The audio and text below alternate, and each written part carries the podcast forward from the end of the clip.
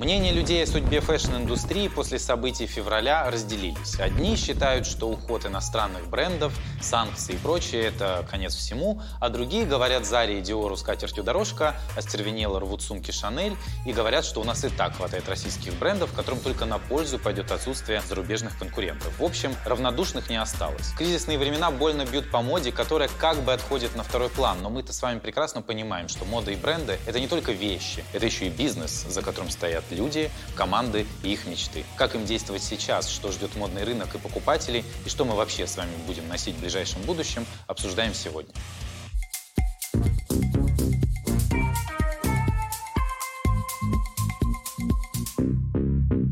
Бренды не хотят уходить э, из России. Fashion Consulting Group Ануш Гаспарян. Российская индустрия моды 90% это импорт. Про цифры это к вам.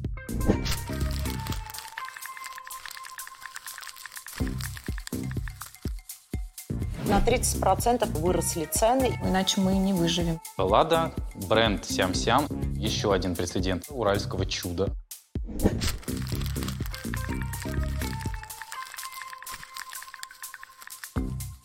У меня бабушка донашивает пуховик Стеллы Маккартни.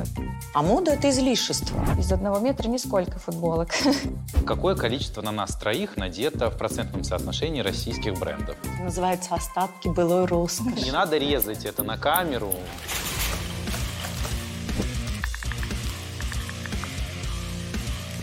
У нас есть две важные составляющие сегодняшнего разговора. Это бренд, который производится и продается в России, собственно, на которого вся надежда, и э, человек, который владеет цифрами и в состоянии нам примерно описать, что же мы с вами будем носить э, через два года, через год э, и даже, вот, возможно, через неделю.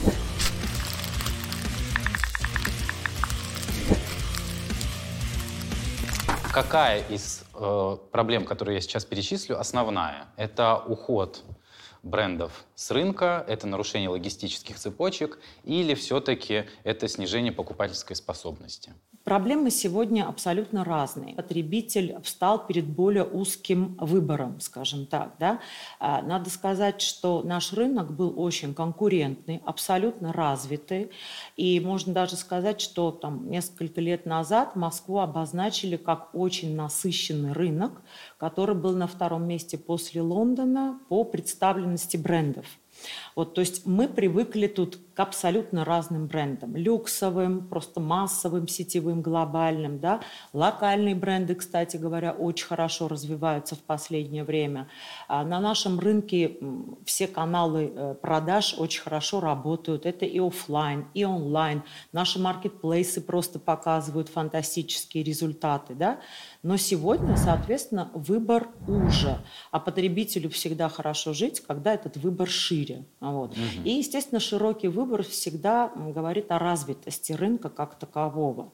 То есть потребителю, естественно, вот эта усеченная история сегодня не нравится. Это раз. Да?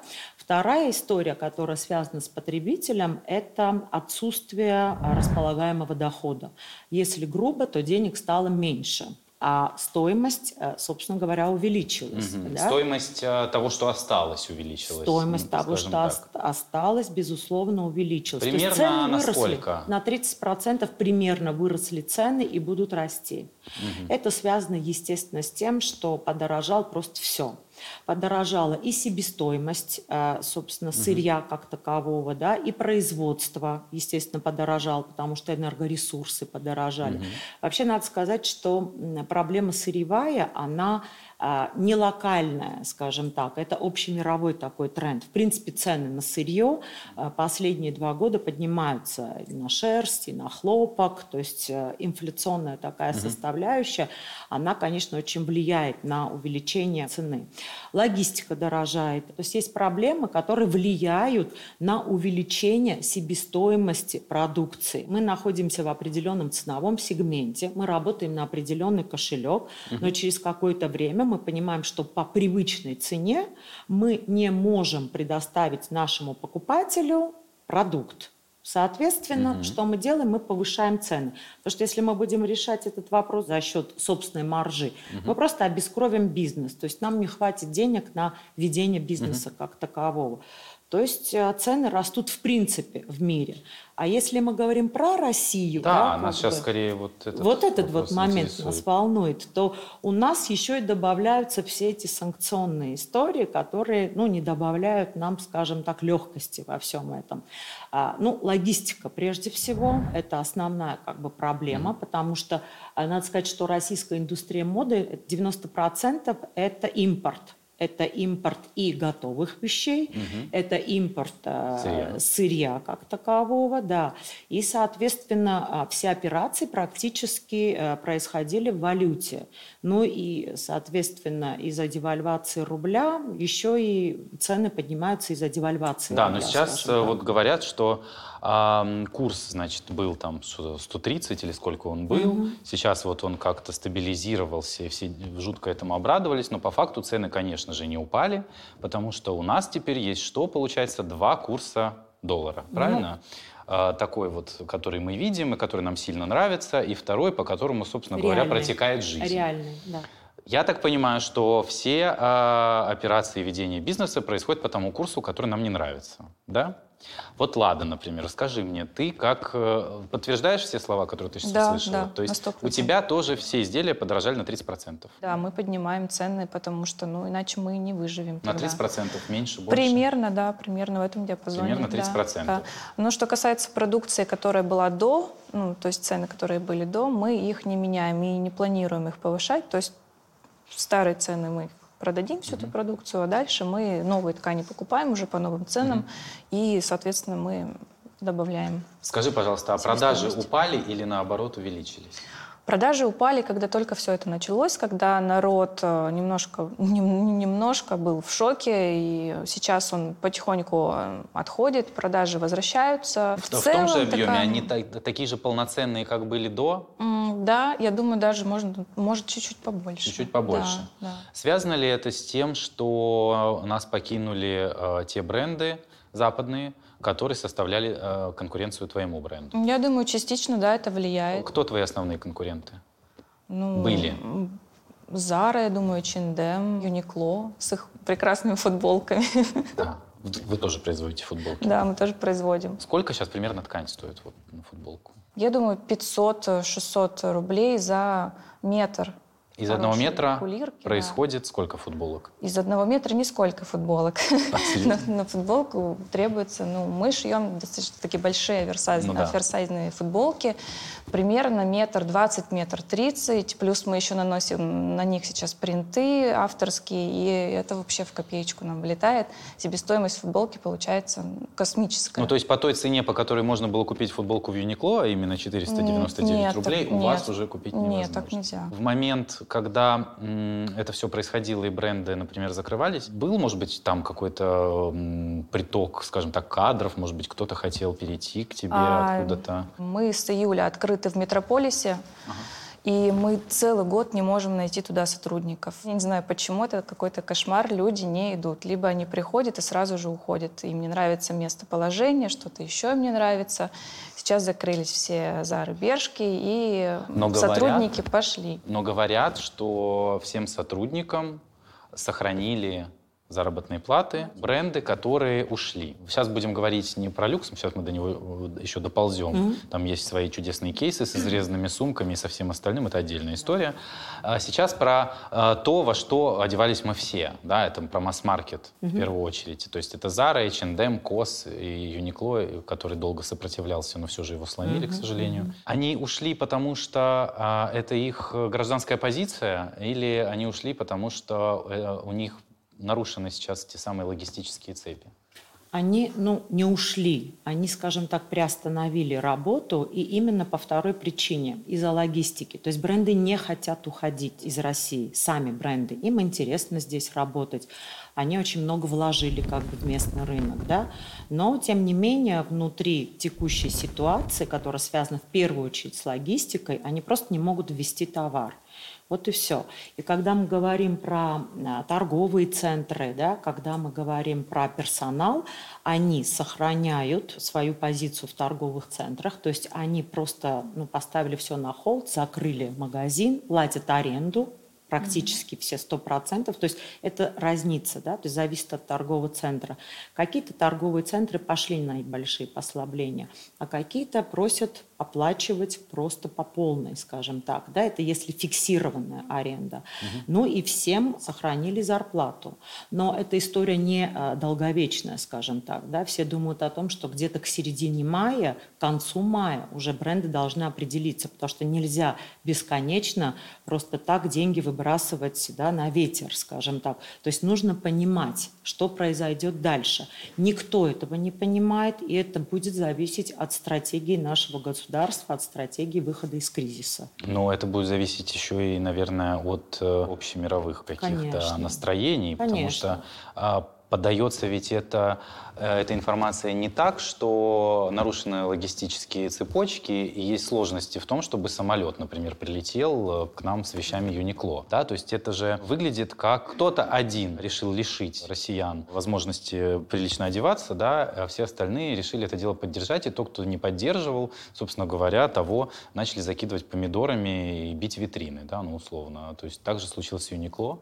Они ведь э, до последнего держались и говорили, что нет, русские тоже люди, и все будет хорошо, но в итоге не смогли. Странный на самом деле немножечко контекст, потому что если бы на них так сильно давили, скажем так, да, то они бы просто взяли бы и ушли. И закрылись. Конечно, потому что мне кажется, что если тебя э, именно с точки зрения идеологии или в политическом смысле что-то реально не устраивает, ты просто разрываешь договор аренды. Почему ты тогда платишь сотрудникам? То есть у них все-таки есть такой внутренний настрой, надежда на то, что как-то ситуация все-таки стабилизируется. У нас уже была такая история, очень похожая, два года назад.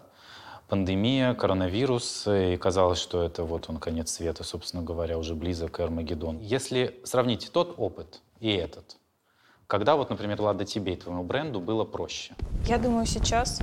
Сейчас проще? Да. Во-первых, мы уже привыкли к таким потрясениям. Во время пандемии все-таки давали какие-то поблажки торговые центры. Но сейчас не дают поблажек, конечно, но и не поднимают арендную mm-hmm. плату. Но не понижают. Что касается Екатеринбурга, не поднимают и не понижают. А что касается Москвы, Метрополис, у нас а, договор аренды зависит от евро. И вот нам сейчас не сладко пришлось, А-а-а. например, да. Ну вот сейчас он опускается, и мы чуть-чуть подуспокоились. Но никаких поблажек от них не было. Понятно, но все равно некоторые бренды, я так понимаю, не сохранили магазин внутри и все равно уходят. Бренды, которые мы с вами называем, там бренды Inditex, это да. Zara, Bershka там и так далее, да, там тот же H&M, они а, вообще-то трафикообразующие да, то есть они такие магниты. На самом угу. деле в них абсолютно были заинтересованы все торговые центры.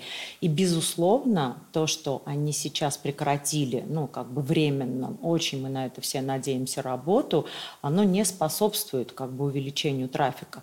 Но, тем не менее, возвращаясь к всплескам как раз-таки потребительского спроса, которые произошли недавно, да, можно отметить, между прочим, два всплеска. Угу. Первый, когда вся эта история началась, все побежали покупать Э, впрок, скажем так, потому что цены еще держались, да, и, соответственно, надо было прикупить по старым ценам. И был такой вот через пару там, дней 10 начался такой вот потребительский всплеск. Да, я испытал это, кстати, на себе. Это У меня все был испытали. опыт моей семьи. У меня есть племянник, ему 5 лет. Так.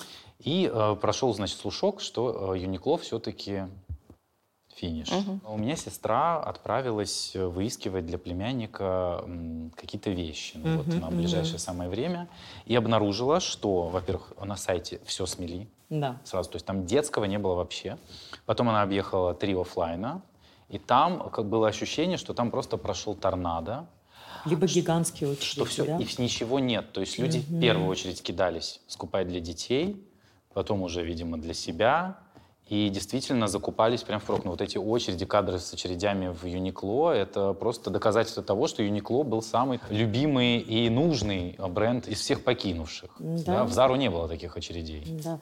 Ну, то есть сперва покупали впрок, а потом покупали э, именно по причине того, что бренд скоро покинет Россию хоть и время, то есть приостановит свою угу. работу. Вопрос именно располагаемого дохода. Цены выросли, вот, денег все меньше и меньше, Вот впрок уже купили и как-то, наверное, притаились. А вы сами чем-то впрок закупались, кстати? Я нет.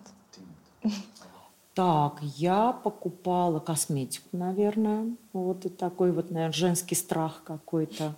Вот. Еще мы с мужем были такими трендсеттерами в плане остановки каких-то магазинов. То есть мне муж говорит, давай съездим в Икею.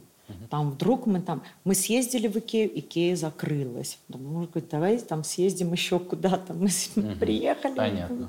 То есть мы почему-то как-то это чувствовали. Вот все. Но я, да, я фактически косметику покупала впрок. Ну я тоже, меня а, только побеспокоило отсутствие моего шампуня, контактных линз. Вот, вот, вот, вот. А, вот да, которых уже невозможно было найти. Просто, да. И что-то еще, типа маски для лица. Я подумал, если она сейчас будет стоить дорого. А, ну и крем для лица тоже, конечно же. Да, да. Когда я увидел, что евро Уход, начинает да? расти, Уход. хотя mm Сенсай не ушел с рынка, но я все равно решил, что лучше пусть будет, потому что мало ли что. Ну вот эта паника, мне кажется, это какая-то родовая травма просто наша, что вот что-то происходит, надо срочно бежать, покупать, пока деньги в фантики не превратились, пока все не смели. И я вот критикую этих женщин, которые сахар там скупали и дрались за него, чтобы э, варенье с самогоном гнать, а сам ничем не лучше получается. Какие вы видите сценарии потребительского поведения? Мы люди, которые а, долгое-долгое время жили в изобилии всего, все у нас было, все было хорошо, и мы привыкли к определенному уровню предложения. Сейчас ситуация немножечко другая, мягко говоря. А как будут вести себя люди дальше? Ну, Потребитель. А если мы говорим про одежду, обувь, аксессуары, да. я бы сделала бы различие между просто одеждой и модой. Угу. Одежда это такая жизненная необходимость. Мы же не ходим голыми. Угу. Мы всегда там, должны прикрыть, скажем так, ну, свое да. тело, утеплиться и так далее. А мода это излишество, по большому счету, угу. да. То есть с помощью моды мы самовыражаемся там ну, да. определенным образом, да. То есть все эти излишества, модные тренды. А, это все нужно для того, чтобы чувствовать себя в своей тарелке, а, комфортно, там, заявлять какую-то определенную позицию и так далее. То есть потребительский такой вот общий тренд на фоне падающего а, спроса и отсутствия денег, скорее всего, склоняется в сторону вот этой одежной, что ли, истории. Потребители станут покупать более унифицированные какие-то базовые вещи, скажем так, и в пир, и в мир, и в добрые люди, угу. для того, чтобы долго носить, вот, да, для того, чтобы эта вещь была модной и сейчас там. Ну, допустим, конечно, чтобы она пережила несколько сезонов не да, в физическом да, смысле, а да. в моральном, чтобы она морально не устарела. Это, мне кажется, как раз то, что делаете вы. Базовые цвета, приглушенные, спокойные достаточно, крой такой, который будет актуален, мы точно знаем в ближайшие несколько сезонов. И за счет этого, мне кажется, вы как раз являетесь тем самым э, удачным попаданием в предложение в спрос, если я все правильно понимаю. Да, все правильно. Есть еще один такой важный тренд. Это то, что люди будут с точки зрения количества денег, которые могут потратить на одежду, то есть они будут уходить из сегментов в сегменты ниже. Бюджетный сегмент, он растет. Вот сегодня он занимает уже 70%. То есть эта пропорция очень сильно увеличилась, особенно после 2014 года. Средний сегмент ужимается, он самый сложный. Люксовый сегмент, то есть там 12% в среднем там, от, от оборота всего рынка он составляет, с ним, как правило, ничего не происходит. Естественно, если у потребителя есть доступ к товару, понятно, да?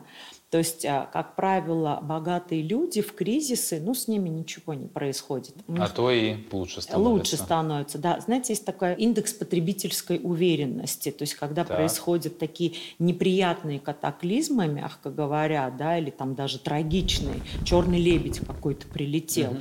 Соответственно, что происходит? Э, то есть, потребитель в шоке находится. Это касается и люксовых, естественно, потребителей. Угу. И какое-то время люди, знаете, знаете, так вот тихо сидят, не тратят, ну, опять же, при том, что есть доступ к товару, а через какое-то время расслабляются, потому что бесконечно в стрессе находиться достаточно сложно, и начинают покупать. Сегмент, который средний, он самый сложный. Он такой брендированный, но сложный. Да, и, ну и вообще, мне кажется, даже с потребителем этого среднего сегмента всегда было сложно достаточно работать. То есть не совсем понятно, кто да, это. Да, это тоже наша Но небольшая ты, проблема. Ты, когда, например, э, бренд создавала, ты ориентировалась на э, бюджетный вариант или на все-таки средний? На бюджетный. Сразу? Да, ну сразу. А сейчас это средний. То есть тебе не было желания делать бренд Сиам?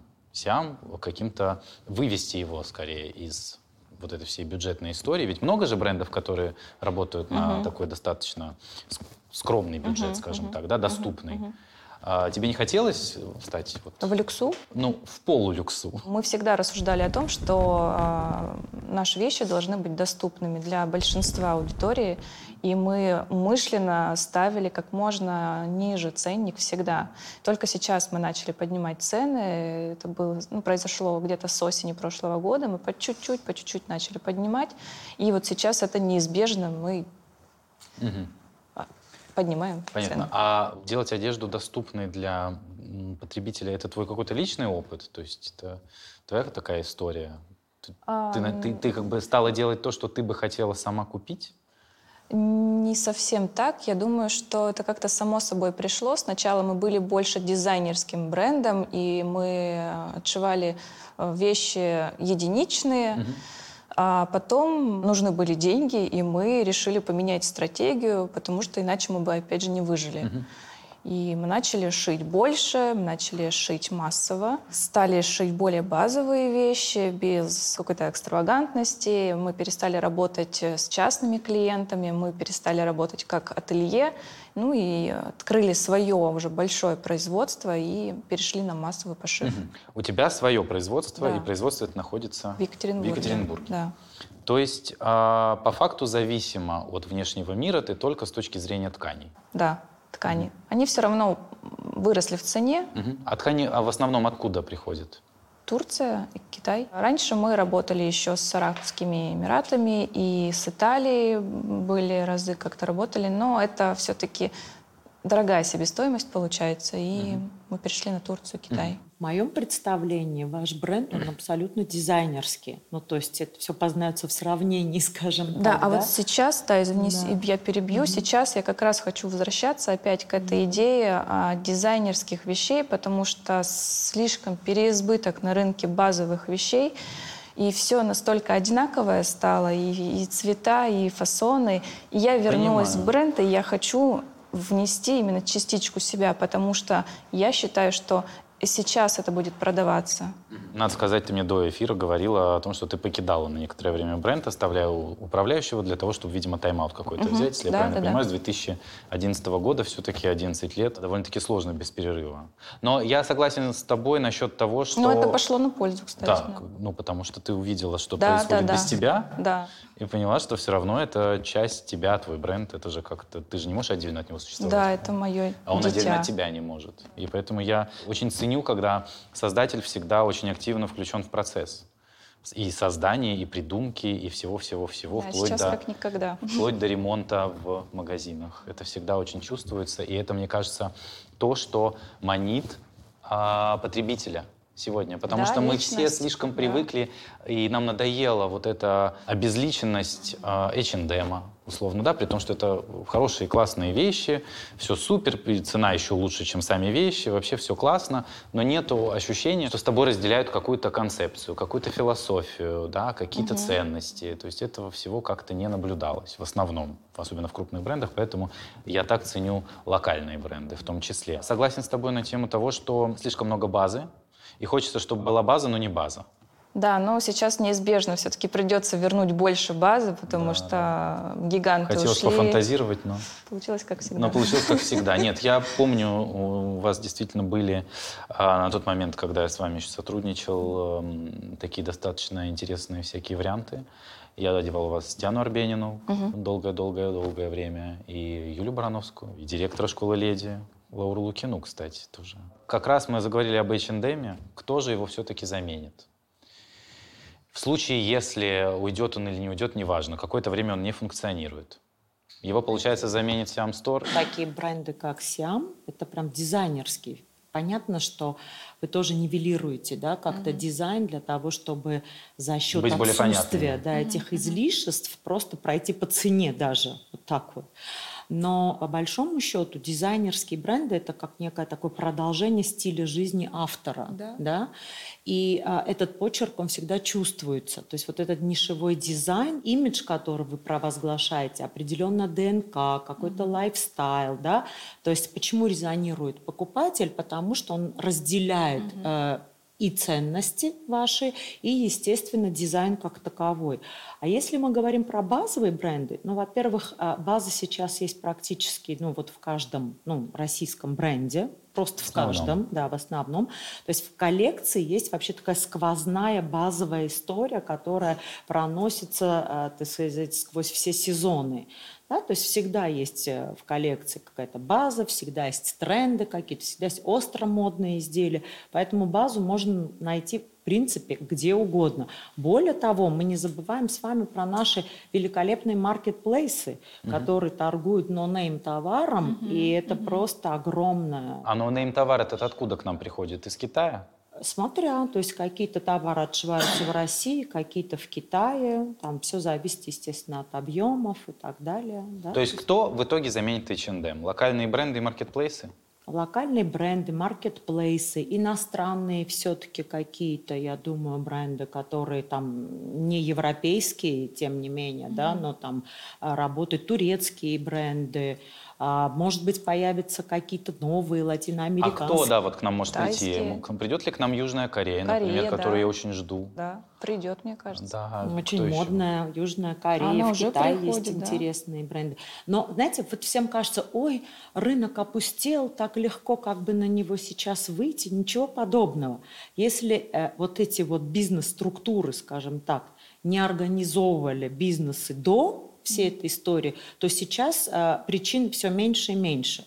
Ну, во-первых, надо сказать, что инвестиционная привлекательность нашей страны, ну, такая очень низкая сегодня, да, то есть это такие камикадзе, которые там, невзирая ни на что, там собираются выйти на наш рынок или там открыть этот ящик Пандоры. Но, может быть, их все-таки какими-то пряниками можно завлекать? Деньги нужно иметь, надо иметь ресурсы, да, нужно иметь инвестиции, это первое. Второе, надо понимать, что а, ну, ты как бы на территории страны, э, где неизвестно, как все повернется. Это вторая тема. И третье, это то, что все-таки накладные расходы по ведению бизнеса, они стали дороже. То есть все стало дороже. Деньги стали дорогие, не забываем про кредиты. Сырье, там, себестоимость стала дорогая, логистика стала дорогая, у потребителей денег нет. Но как кругом 15. Вот как ни посмотри, ничего как бы хорошего. Чего вот на этот рынок, извините, зачем на него лезть? Ну, вот так вот, по-хорошему.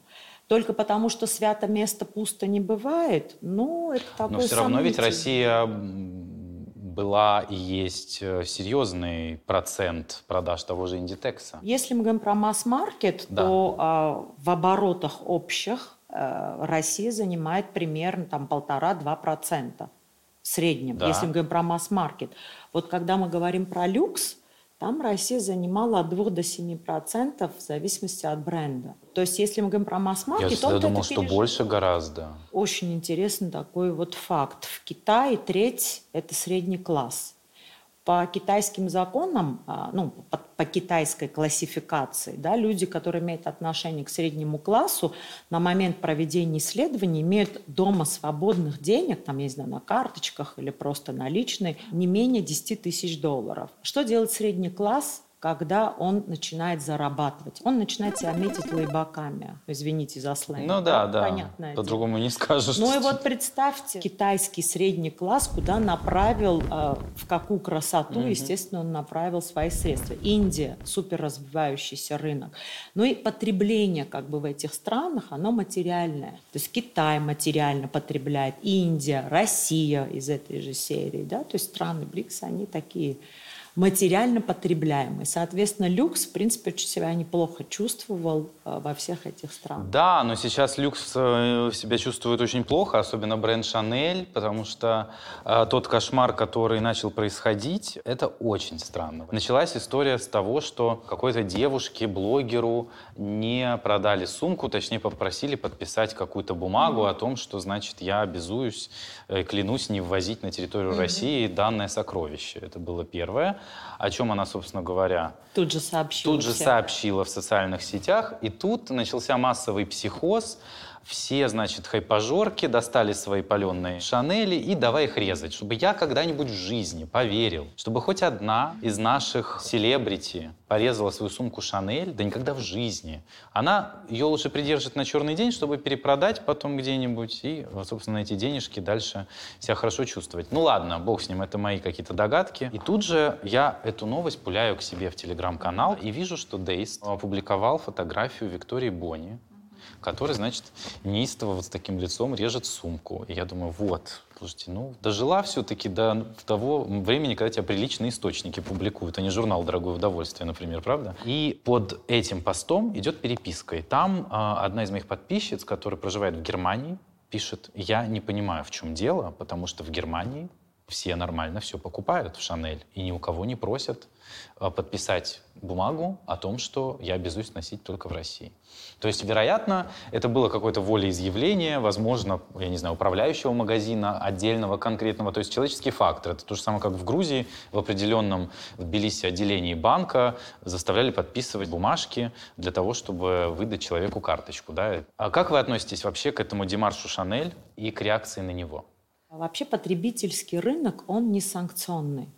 То есть а, не вводятся, как правило, санкции против именно потребительского, потребительских товаров. Единственная санкция, которая имела место быть, это э, люкс. То, что стоит выше 300 евро в апте и выше 800, ну где-то 800 тысяч евро именно в рознице, это как бы находится под санкцией. Вот эти как раз-таки бренды, они, даже если бы очень хотели, угу. они не могут продаваться сейчас в России. Угу. Что касается Шанель, я думаю, что они действительно как-то странно растолковали какие-то сетевые свои регламенты, угу. скорее всего, да, и попали вот в такую, ну, странную несколько историю. То есть если ты а, на территории другой страны покупаешь, допустим, сумку, будучи гражданином России, не продать это довольно странно. Именно когда мы говорим про потребителей, которые там стали верещать, что-то там резать какие-то сумки, для меня это очень странная история, как будто делать нечего. Но если уж они, извините, на стиле и mm-hmm. хотели как-то условно выразить свою фи, можно было бы это сделать гораздо более стильно. Просто не буду говорить как. Если я правильно понимаю, то, например, например, Inditex и же с ним а, просто заморозились, а вот люксовые бренды именно покинули. Не могут. Они не могут сейчас продаваться, да. Смотрите, люкс, как правило, заезжает в нашу страну через посредника. Да. Как правило, да. А есть несколько брендов, которые напрямую, угу. э, так сказать, работают, да, в том числе и Шанель. То есть у нее нет посредника. Ну, Шанель, Луи Виттон, да, вот эти два и бренда точно Гуччи, работают наверное, только да? напрямую. И э, смотрите, что получается. То есть вот эти оптовики, да, ну, скажем да. так, они э, все взяли, так сказать, под козырек, что это санкционная история и так далее. А Шанель решила присоединиться к санкциям через потребителя. Мне казалось, что Шанель э, и Россия — это... Близнецы-сестры. Взаимосвязанные да, вещи, несмотря на... У нас, кстати, есть большой выпуск про Шанель на канале. Это двухсерийный блокбастер с Александром Васильевым, где мы рассказываем mm-hmm. про Шанель все от начала до самого-самого конца. Всю правду, да? Да. Мне казалось, что Россия — это один из основных потребителей товаров Шанель, если честно. Мне кажется, что Азия и Россия — это те, кто обожают Шанель больше всего. Любит ли Шанель в Америке? Сильно. Тоже любят, Носят. конечно. Ну, определенная возрастная группа, мне кажется, любит Шанель так же, как в Европе. Но, знаете, все-таки Шанель держит руку на пульсе. Она же очень мощно молодилась. Ну, то есть мы Ну, она уже... пытается, ничего да. не выходит. Ну, Они только уродуют Кристин Стюарт, бедную. Ну, вроде ну, она уже моргает несколько раз. Если тебя держат в заложниках, моргни. Ну, Лили Роуз Депп ничего так, Ну, Лили Роуз Депп получше, чем да, да, Кристин Стюарт. Ну, то есть они бы... пытаются вдохнуть ну, да, вот такое да. вот что-то. Ну, пытаются, да, но да. все равно а, Э, вещь, которую все хотят, это сумка в основном. Правда же? Да, сумка. Никто сильно жакет Шанель не хочет, например. Или там шорты твидовые. Ну, как правило, да. То Если хотеть жакет, то все хотят, наверное, все-таки там э, Лоран или Баленсиага. Если мы говорим о хотелках в Шанель, то это были сумки чаще всего, ну, на мой взгляд. Даже какой-то культовой обуви, кроме балеток, которые носили... Которые уже почили, в Ну, которые уже все, да, да, да. Ну, да, то есть э, зачастую люкс как раз-таки капитализирует на э, аксессуарах, в первую очередь, на аксессуарах, обуви, косметике. Ну, Кстати, да. лицензионная история, связанная с очками.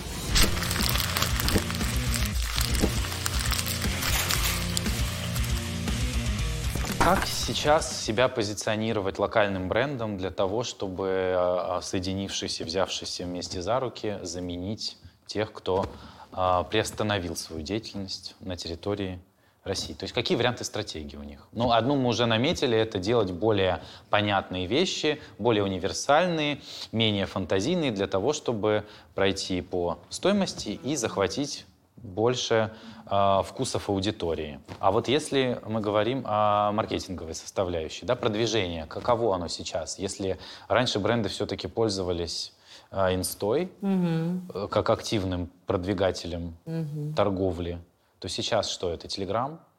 У вас есть Телеграм? Да, мы завели Телеграм. Он помогает? По-моему, нет.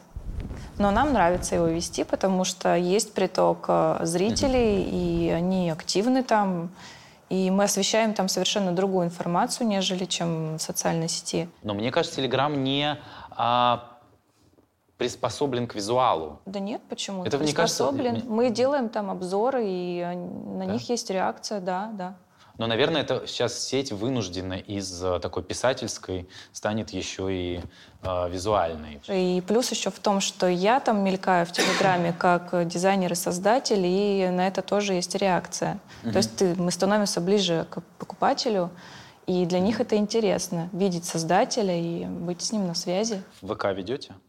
Да, тоже. Мы его давно ведем, но мы там пока что щупаем рекламу. Мы решили там не делать, потому что это наш, не наша целевая аудитория.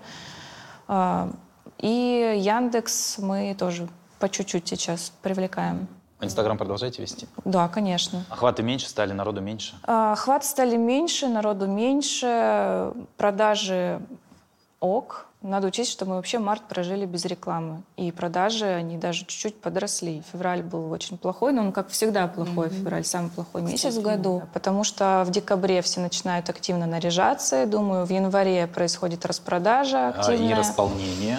Изменение размера. Изменение размера, февраль, прихождение в форму, потому что скоро весна, и худеем Такой противный месяц для всех. Ну, мерзкий месяц, согласен. Какие платформы, Ануш, вы считаете наиболее перспективными для развития локальных брендов? Действительно, Инстаграм был номер один всегда, да, и digital-маркетинг именно развивался в первую очередь через Инстаграм. То есть мы даже знаем большое количество брендов, там те же 12 Stories какие-нибудь, да, и так далее. То есть бренды, которые стали развиваться именно через соцсети, и через а, интернет-торговлю, скажем так. Да? То есть это был такой мощнейший промо-канал, особенно если ты сидишь на сторителлинге там, и так далее. Да? То есть фактически разыгрываешь такую сериальную историю про жизнь своего бренда, о своих героинях говоришь и так далее. Сегодня, естественно, все э, стали смотреть на Телеграм, тут же перешли очень многие на Телеграм и ВКонтакте. То есть я считаю, что надо использовать обе сети, одно другому не мешает. Вот. Но у них есть, э, скажем так, немножко разные как бы задачи решают эти сети. То есть ВКонтакте лучше продаваться. То есть ВКонтакте будут развивать магазин, там уже совершенно нормальный полноценный магазин, который может где-то даже заменить онлайн-магазин. Угу. Там, в общем, да, даже сейчас, кстати, есть очень продажи неплохо, небольшие да, ВКонтакте. Да, да, то есть они будут на, развиваться. На, наращивать. То есть он как marketplace, как э, Яндекс.Маркет условно Нет, работает, он, как Озон, как Wildberries? Как Facebook скорее, да? Вот. То есть он, он просто, да, то есть вы можете Магазин продавать продукцию да, своего mm. бренда через ВКонтакте, это раз. А ну, Телеграм... в Телеграме же тоже можно продать что-то. Да, но Телеграм все-таки по своей именно специфике информационный, скажем имиджевая так, больше имиджевая история. площадка, информационная. Я думаю, что э, тоже раскочегарят, угу. то есть там будет очень много каких-то новых примочек, которые фактически будут перекрывать какие-то функции Инстаграма. Ну, надеюсь на это. Ну, те же блогеры, мы сотрудничаем с блогерами, которые в Телеграме делают, делают обзоры. Про стиль есть каналы, про моду. Там мы тоже выставлялись. Насколько у нас все-таки развит рынок производства? То есть выгоднее э, шиться в России, чем переносить производство например, в Турцию? Что касается прям большого, обширного производства, это много проблем, которые падают на твою голову. Это аренда, это кадры, это их соцпакеты, которые нам совершенно не нужны. Это ответственность большая. И легче, конечно, на аутсорсинг отдавать. Ну, как мы и делаем, в принципе. Mm-hmm. Мы у себя отшиваемся, и у нас несколько производств. А, то есть у тебя, условно, есть свое, да. и ты еще э, да, задействуешь, мы, мы загружаем несколько параллельно производств. И мы еще и в Китае отшивались э, два года назад, и в Турции мы работали этой осенью. Во время пандемии мы сократили производство на 70% примерно. И два года у нас работало очень мало человек в цехе, и сейчас, вот сейчас только мы начинаем опять-опять восполнять команду, потому что объемы у нас сейчас растут, и продажи растут, и мы не справляемся совершенно. Но это хорошо, ну, надо да. что-то решать, да. Если говорить о производстве, то все сидят и считают, где просто выгоднее произвести. Угу. Вот. Иногда выгоднее произвести под боком, особенно если у производства есть нужный парк машин. А если у тебя очень большие объемы, допустим, конечно, всегда было э, выгоднее производить, допустим, в Юго-Восточной Азии, в той же самой. Но надо понимать, что логистика, таможня, они, естественно, вкручиваются в стоимость, мы ее называем DDP, да, то есть если себестоимость как бы товара, есть транспорт, и есть ну, логистика, угу. как бы, да, и таможня. То есть та цена, от которой ты формируешь свою наценку, она как раз-таки включает да. и то, и другое. Вот. И здесь надо просто считать. А давайте сейчас э, такой социологический опрос проведем. Какое количество на нас троих надето в процентном соотношении российских брендов? У тебя брюки? Клеша, сям, сям, да. А свитер? Стелла Маккартни. И а- казаки? Акне. Акне, понятно. То есть у тебя одна вещь из трех получается. А мне еще нижнее белье российского бренда, Какого? кстати. А, Бель. А, Белью. Да, да. Да, знаю их. Платье российского производства это дизайнер Ольга Сухова. Индивидуальный пошив. Можно сказать, что и я естественно, в российском. Понятно. Нет, я в российской абсолютно все, мне кажется, кроме часов, получается. Это иконика 42 размера, это костюм Ушатава, рубашка тоже Ушатава, и белье у меня тоже российского производства, но не белью. А что за туфли? А, какие-то французская марка, честно говоря, не помню. Покупала в Ницце очень давно, но очень их люблю. Вот, мне кажется, это то, к чему мы должны стремиться. Что-то давно купили и с любовью очень аккуратно носим теперь. Называется «Остатки былой роскоши». Да, как советовала Екатерина Шульман в одном из э, своих э, интервью, обращений. Ничего не выкидываем, ничего не выбрасываем. Да, вы знаете, я до, до всей этой истории, я думаю, господи, я обычно э, то, что я не ношу, либо раздаю, либо кому-то там дарю. Ну, это а потом такая мысль закралась, думаю, а вот есть же Авито, да, то есть можно попробовать такой, знаете, вот. Но сейчас, после всех этих событий, я, естественно, логика, вот эту вот э, мысль из головы просто изгнала. Ну, вот это вот, извините, донашивание, да, оно, естественно, предстоит, да. То есть э, ресейл-сервисы сейчас да, будут? Да, конечно, конечно. Вторичные продажи, то есть все это, конечно, раскочегарится и будет очень неплохо работать. Опять комиссионные да. магазины в большом количестве. Думаю, ну, хотя я и так прибегал к их услугам. Да, я думаю, что и сейчас это будет все больше. это делал. Я издавал в э, ресейл часто вещи. А еще аренда, между прочим. Посмотрим, что будет с этим рынком. Несколько лет назад, после 2014 года, мы смотрели на показатели американского рынка, рынка, там просто а, аренда одежды раскочегарилась так. Там работают суперпрофессиональные стилисты, которые, допустим, понимая твой размер и вкусовые предпочтения, они могут тебе формировать фактически лукс на каждый день. Приходит коробка, а, с, на понедельник, на вторник, как на среду. с едой, да? Да, да, да. да. И это может стоить там абсолютно каких-то нормальных денег, вот, и ты готов за это все. Но эта одежда этим людям не остается. Они могут ее выкупить, если им что-то понравится. То есть это из каких-то с костюмерных им доставляется все? нет, нет, это Или специальный это... такой бизнес. 5-6 лет назад э, какие-то универмаги даже организовали такой сервис у себя. То есть создали такую специальную службу. Да? Ну, это такие, как VIP-шопинги. Их, да, они тоже да, у нас да, пытались да. как-то развиваться. Но они, кстати, у нас не так хорошо у нас не пошли. пошли. У нас не так пошли. У нас исторический рынок вот э, такого автофайв, знаете, вот вечерняя одежда, смокинги, платья в пол, там свадебная мода, кстати говоря, всегда сидела на аренде.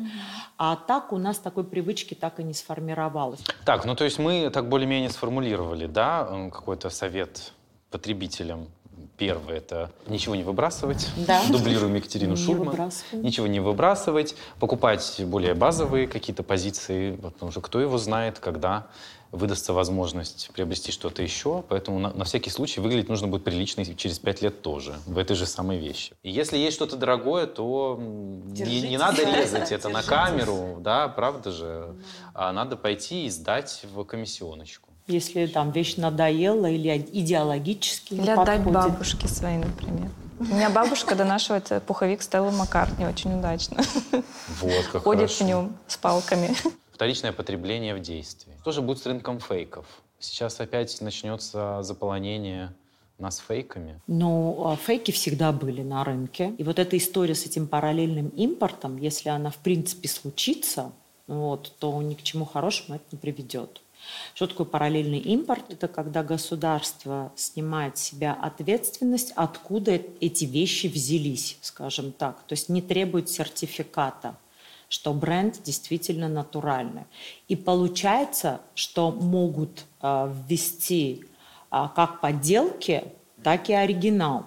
И э, оригинал, он будет дороже, ну, потому что он будет возиться окольными путями, опять транспорт, опять там, ну, в общем, вся ну, вот эта вот история.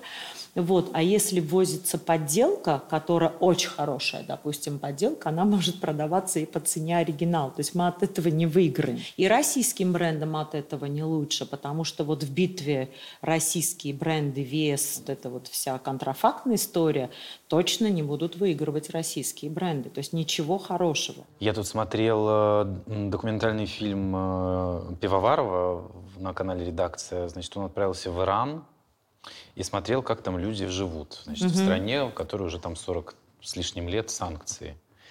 И, э, значит, он идет по торговому центру, и там, ну, как бы в стране э, нет Apple, но у них есть Apple Store. Samsung, большой магазин, хотя Samsung не представлен, то есть ничего не представлено официально, но при этом все есть. И он идет по торговому центру, и, в общем-то, говорит, даже если эти санкции однажды снимутся, как с ними это происходило уже mm-hmm. на пару лет во время того, как Обама убирал эти санкции, и бренды захотят прийти, собственно, у них уже все готово, потому что уже есть Apple Store, пусть и не настоящий, хотя там вроде как, ну, реальными айфонами торгуют, просто которые везут вот так вот через пень-колоду, да, образом. черти как. Да, и не требуют этот сертификат да, что да, товар да, просто да, подлинный. Да. Это же функция государства, по большому счету. Ну что, друзья, оставляйте ваши комментарии, делитесь своим мнением, согласны ли вы или не согласны с э, услышанным. Обязательно подписывайтесь на наш канал, подписывайтесь на, а, на нас на других площадках, на наш телеграм-канал обязательно. И хочу еще раз представить чудесных гостей, которые сегодня поддерживали со мной эту беседу. Создательница бренда Сиам Сиам Лада Тамилова и соосновательница Fashion Consulting Group Ануш Гаспарян. Спасибо вам большое. Спасибо вам. Еще Спасибо. увидимся.